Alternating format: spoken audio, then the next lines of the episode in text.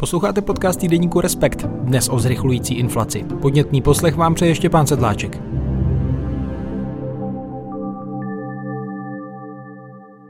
Spotřebitelské ceny v Česku v lednu meziročně stouply o 17,5%, meziměsíčně v lednu o 6%, jak dnes tedy 10. ledna informoval Český statistický úřad. Inflaci, její příčiny i boj s ní rozeberu dnes s Jiřím Nádobou. Vítej ve studiu. Ahoj, nebo dobrý den. Tak na úvod stručně, kdybys měl i třeba kolegovi, kamarádovi ze zahraničí nebo kolegyni vysvětlit tu zprávu, kterou přináší vlastně Český statistický úřad o inflaci, která tedy zrychluje, namísto toho, aby klesla klesala. Tak co, co to je za zprávu? Inflace už jsme si mysleli, že možná to tak jako trochu odeznívá.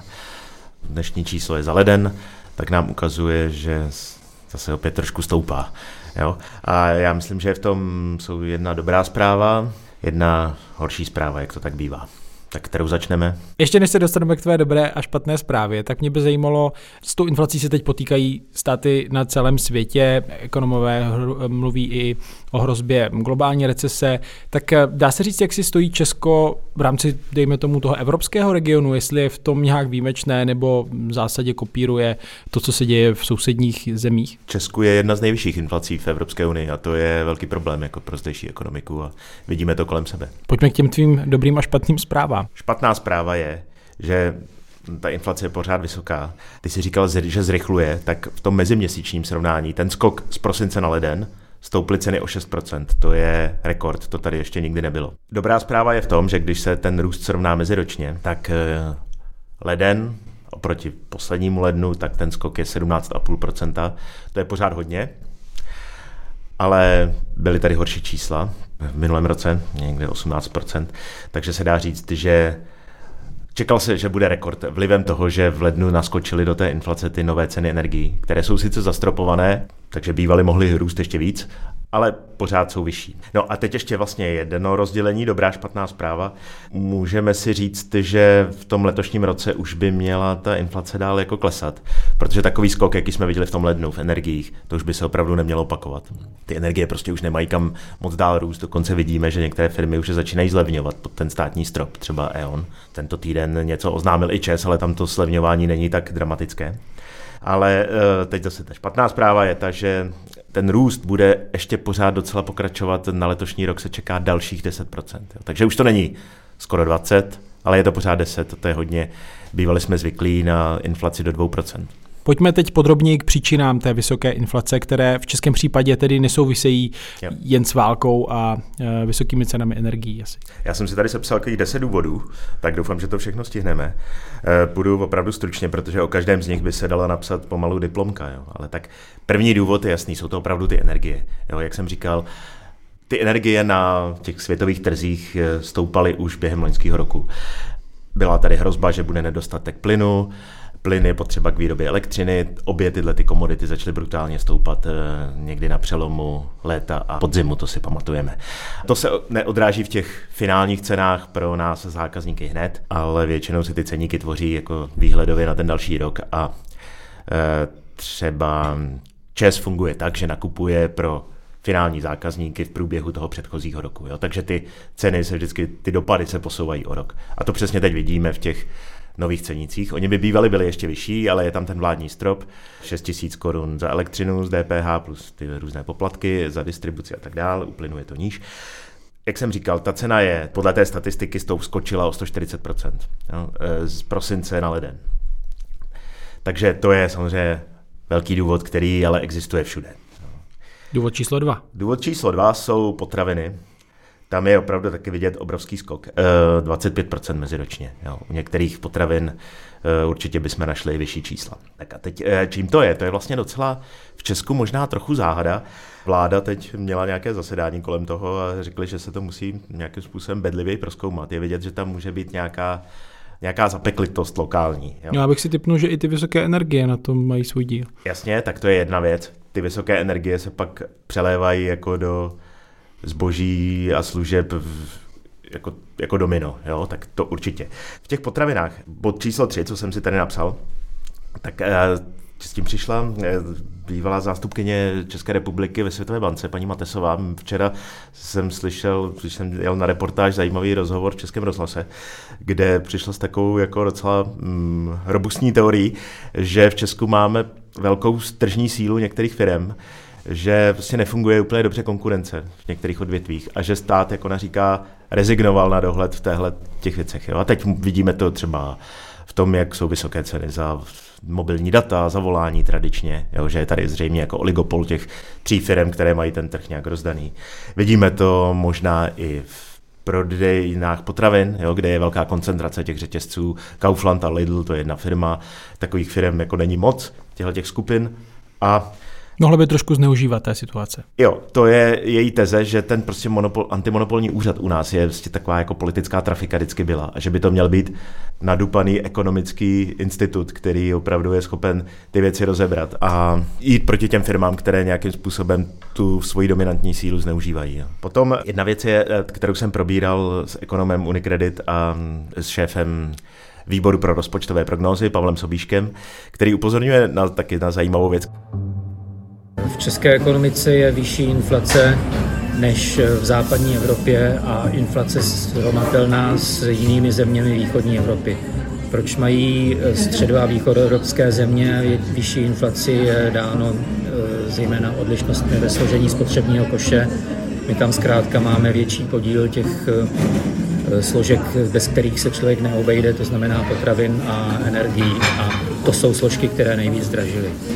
Navíc eh, v Česku teď možná eh, trošičku eh, škodí to, že jsme měli velmi liberalizovaný trh s energiemi, takže ceny energií pro spotřebitele zareagovaly s předstihem před jinými zeměmi, kde se jedná o regulované složky, ale z této tuto chvíli špatné zprávy samozřejmě časem bude zpráva dobrá, že opak budou ceny energií klesat. Česko, je relativně chudší než západní Evropa, tak ty položky, jako jsou potraviny nebo bydlení, energie, tak hrají v tom našem spotřebním koši větší roli. Zkrátka u nás, když si vezmeme výdaje normální rodiny, z té svojí peněženky utratí větší díl za ty věci, které právě teď hodně zdražují. Jo? Zatímco třeba někde v Nizozemsku nebo co já vím kde ve Švédsku, tam hrají větší roli nějaké jako luxusnější statky, které třeba tolik ne nezdr- nezdražují. Jo. Takže to pak tu celou inflaci hodně nafukuje u nás. Takže to byly první tři důvody. Energie, potraviny, tady ty kartely. Pojďme dál. Jo. Tak te, te, pak tady mám skupinu čtyř nějakých důvodů, které jsou trošku staršího data. Jo, když to vezmeme postupně, tak ještě před covidem tady zdejší ekonomika byla hodně zrychlená a rozjetá. Tady opravdu byl jako slušný boom, nejnižší nezaměstnanost v Evropě. Firmy měly První věc, na kterou si stěžovali, že nemají, za, nemají zaměstnance, museli je přeplácet, ty platy rostly.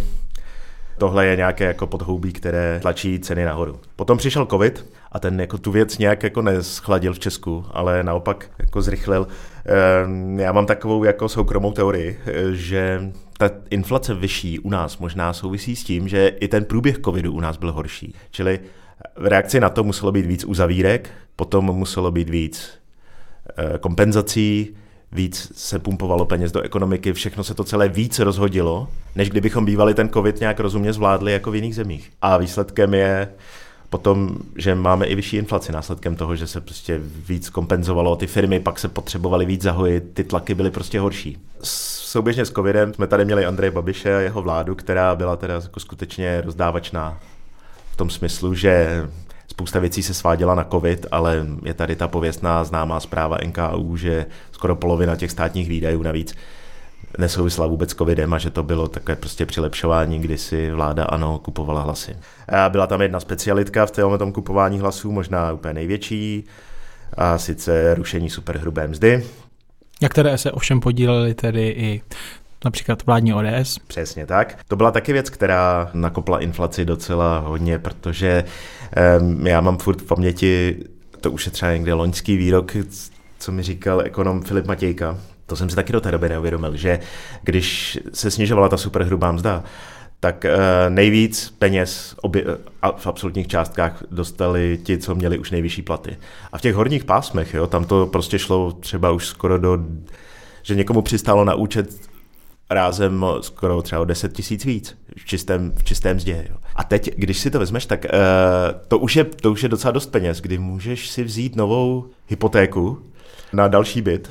Jo, něco dáš ze svého, když jsi v téhle té vysoké příjmové kategorii, jo, takže takhle on mi to vysvětloval, že třeba právníci si prostě přihodili jeden další byt investiční k tomu, vzali ty nové peníze, novou hypotéku a eh, vtip je v tom, že trh z byty není zas tak obrovský, Jo, že se tady bavíme o třeba omezeném množství dobře vydělávajících lidí, ale ten trh s těmi byty taky není úplně obrovský. A teď najednou tahle ta skupina, která v absolutním počtu není tak velká, ale vůči tomu počtu bytů, to najednou stačí, a možná si to pamatujeme, eh, ten boom v těch realitách, který vlastně uprostřed covidu nastal. Na něj pak navazuje boom stavebních prací, protože všichni si chtějí ty nové nemovitosti opravit to vidíme možná právě teď. No. Takže... A statistický úřad, jestli se nepletu, tam vlastně i zmiňuje, že ten sektor bydlení má významný podíl na tom růstu inflace. No, rozhodně, jo. Tak tam jsou všechny ty energie a v Česku je tam ještě taková taky další specialita, že do toho indexu oni započítávají eh, takovým důkladnějším způsobem i právě zhodnocení nemovitostí. Jo.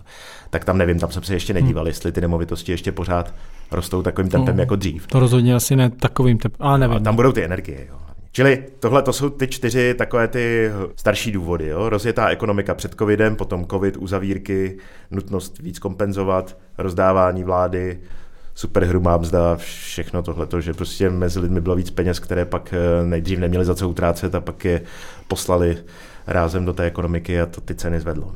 Sedmý tak, bod. Uh, Další věc v porovnání v té Evropě, tak je třeba říct, že některé země, jako třeba Polsko, Maďarsko, tak sáhly k tomu, že snižovali docela radikálně některé daně. Myslím, že v Polsku je snad nulová DPH na potraviny. Různě se snižovaly spotřební daně.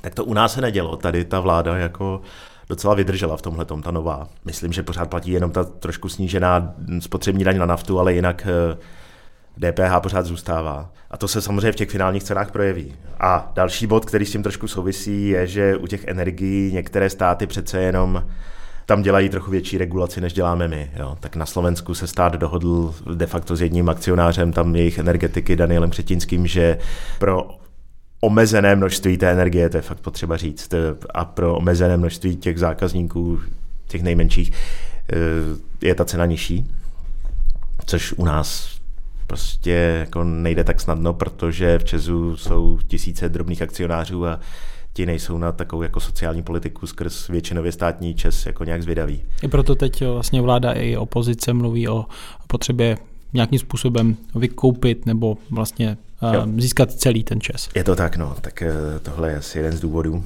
Eh, I ve Francii vlastně existuje takový trochu mechanismus, že eh, už tradičně jejich čes EDF je povinen dodávat dodavatelům pro ty drobné klienty nějaké množství energie z těch jaderných bloků levněji. Jo. Takže to u nás nemáme, samozřejmě na té finální. A zbývá už poslední bod, O tom jsem psal teď eh, komentář eh, v papírovém respektu, tak to tam můžu čtenáře poslat. Naši skalní fanoušci to určitě četli. Je to téma, o kterém teď mluví ekonomové napříč eh, celou republikou, že přece jenom Česká národní banka, která má tu inflaci na starosti, tak eh, v tom novém složení eh, pod vedením Aleše Michla myslím, že udělala nějaké chyby a že k tomu přistoupila trošku laxně. Tomu jsem se právě chtěl dostat, ale možná na úvod ještě drobné vysvětlení, jak zásadní roli vlastně Česká národní banka v téhle situaci, kdy rychle roste inflace, hraje, jak jakoby velký manevrovací prostor má. Tak uh, už jenom z toho výčtu, co jsme si teď říkali, tak uh, je to tady na mém seznamu jeden bod z deseti, jo, tak jako zase musíme uznat, že opravdu úplně všechno v rukou nemají, ale ta role je jako důležitá. Není to jenom jedna desetina, jo? je to prostě instituce, která má vývojce na starosti. Poté prostě, co tam nastoupil nový guvernér, tak eh, na mě to působilo tak, že potřeboval si vyvinout nějakou svoji vlastní teorii, která byla taková, že ta stará bankovní rada to dělala špatně, takže Připomeň dělat... mi, ta, ta stará bankovní rada pod vedením Jiřího Rusnuka eh, poměrně rychle zve, zvedala úrokové sazby, dostala někam na 7%. Jo, je to tak, no, během roku. Čímž teda zajistila, že eh, banky si zdráž půjčují a vlastně uvolňují tím potom méně peněz do té ekonomiky. Je to signál i pro lidi, kteří si chtějí půjčit, eh, že prostě najednou peníze budou dražší. Jak? Jo, přesně tak. No. Prostě ve chvíli, kdy je něco dražší, tak je to vzácnější. To platí i pro peníze. A tady v ekonomice, kde je tolik věcí na dluh, tak prostě těch peněz se najednou tolik volně jako nedostává, takže domácnosti jsou opatrnější v půjčování, firmy taky, e, středatelé mají větší tendenci nechávat ty vklady v bankách. Jo, celé se to trošku e, zpomalí, to, co tady kolem sebe pozorujeme.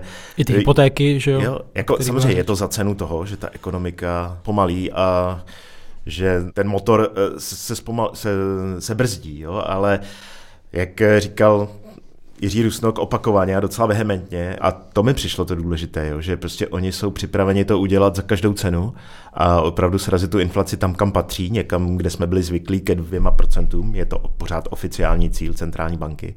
A z té retoriky jejich tehdy šlo znát, že to opravdu myslí vážně a že to za každou cenu udělají.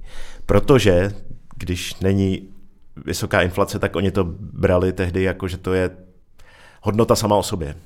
I když ten motor se zpomalí a způsobí to samozřejmě individuální jako škody v některých případech. Jo? Některý podnik se dostane do potíží, někdo bude mít dražší hypotéku, ale když si to vezmeme jako celek, tak eh, k čemu se potřebujeme dostat je zpátky mít tu inflaci nízko, protože ti dlužníci na těch hypotékách, o těch se v televizi vždycky mluví okamžitě, když se mluví o úrokových sazbách. Jo. Ale vedle nich tady máme větší množství středatelů, kteří by úplně stejně mohli říct, no ale my chceme nějaké rozumné jako zúročení těch vkladů v bankách, jo, protože teď tam dostáváme nějakých 5% a inflace je skoro 20%. Navíc eh, ta vysoká inflace vždycky postihuje ty nejzranitelnější, že prostě se zdražuje úplně všechno a ty lidi, lidé, kteří mají nejméně peněz, vlastně jo. nemusí mít dluhy, ale jsou prostě na tom bytí. Bankovní rada na svém dnešním jednání ponechala úrokové sazby na stávající úrovni. Dvoutýdenní repo sazba zůstává na 7%, diskontní sazba na 6% a lombardní sazba na 8%. Úrokové sazby České národní banky se nachází na úrovni, která tlumí domácí poptávkové tlaky. Brzdí růst korunových bankovních úvěrů pro domácnosti i firmy, což brzdí růst množství peněz v ekonomice. Loni poklesl objem nových hypoték o 60% v prosinci 2022 meziročně klesly nové hypotéky o 81% Bankovní rada vyčká na další data, která vyhodnotí. Na příštím zasedání rozhodne, zda sazby zůstanou stabilní nebo se zvýší. Je to teda komentář v aktuálním čísle s titulkem mm, originál, originál za naše peníze. Originál za naše peníze, eh, kde tedy, já bych řekl, nenecháš na Aleši Michlovi nic suchou, tak ale přeci jenom on tedy potom, co převzal to vedení, eh, své místo po Rusnokovi eh, v Radě České národní banky, vlastně přestal s tím zvyšováním a to drží doteď. Tak je tahle ta jeho pozice, nebo tenhle ten jeho postup i s ohledem na to, jaké odborné posudky má a na rady expertů nějak za tebe obhajitelný? Já myslím, že ne. Prostě ta, eh, ten odborný aparát, který tam je úplně jako obrovský, jo, tak oni doporučovali, aby se ty sazby zvedaly dál. Jo, tam skutečně nebyl důvod tím přestat.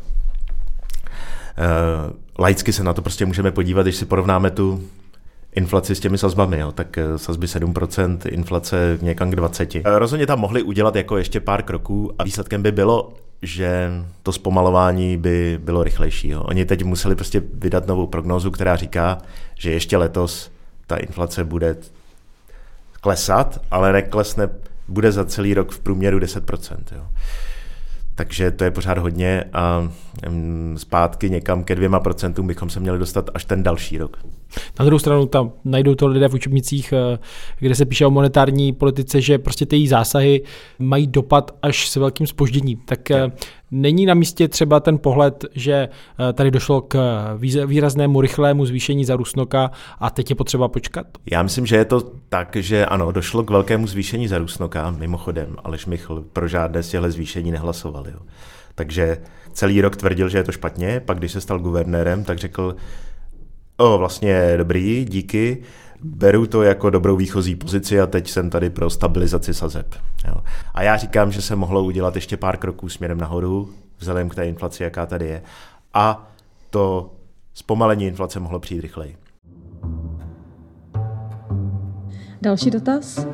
Pokud tomu tak není, tak děkujeme Jo, tak ještě... ještě jeden tady dotaz, takže Jiří Nádoba, respekt. Eh, já bych se rád zeptal, jestli můžeme nějak v kostce si schrnout jednoduše, jak je možné, že vlastně v České republice teď máme o tolik vyšší inflaci než řekněme v eurozóně nebo v jiných zemích. Ten výhled Mezinárodního měnového fondu na letošní rok je kolem 6%, u nás je to přes 10%. Čím to vlastně je?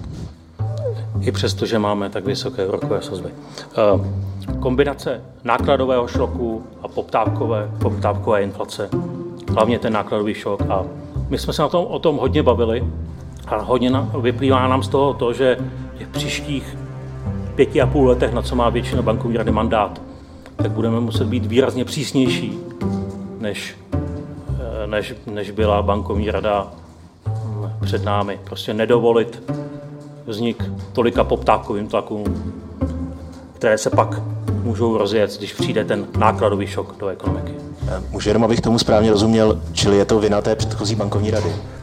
Takhle je to myšleno. Ne, já velmi oceňuji práci ostatních kolegů a nebudu se k ním více vyjadřovat. Velmi si jich vážím, všech, všech předchozích uh, guvernérů. Spíš je to pro mě poučení do budoucna, je to trošku jiný přístup. Víte, že já jsem se přihlásil k politice silné a pevné koruny a k tomu takové druhé, druhá vize, co máme, prostě být o trošku přísnější než dřív. Nedovolit prostě rozjet inflaci. Děkuji, pane guvernére. Abychom to uzavřeli trošku pozitivně. Jo. Tak to je ten asi výhled do budoucna. Co ten výhled je ten, že... Klesají ceny energie, povídej. No, eh, ta ekonomika letos jako bude v nějaké mírné recesi, lidi šetří, eh, firmy taky.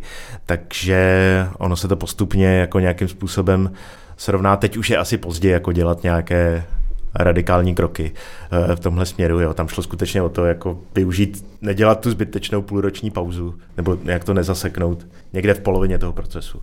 Jo. A teď jako uvidíme, co bude.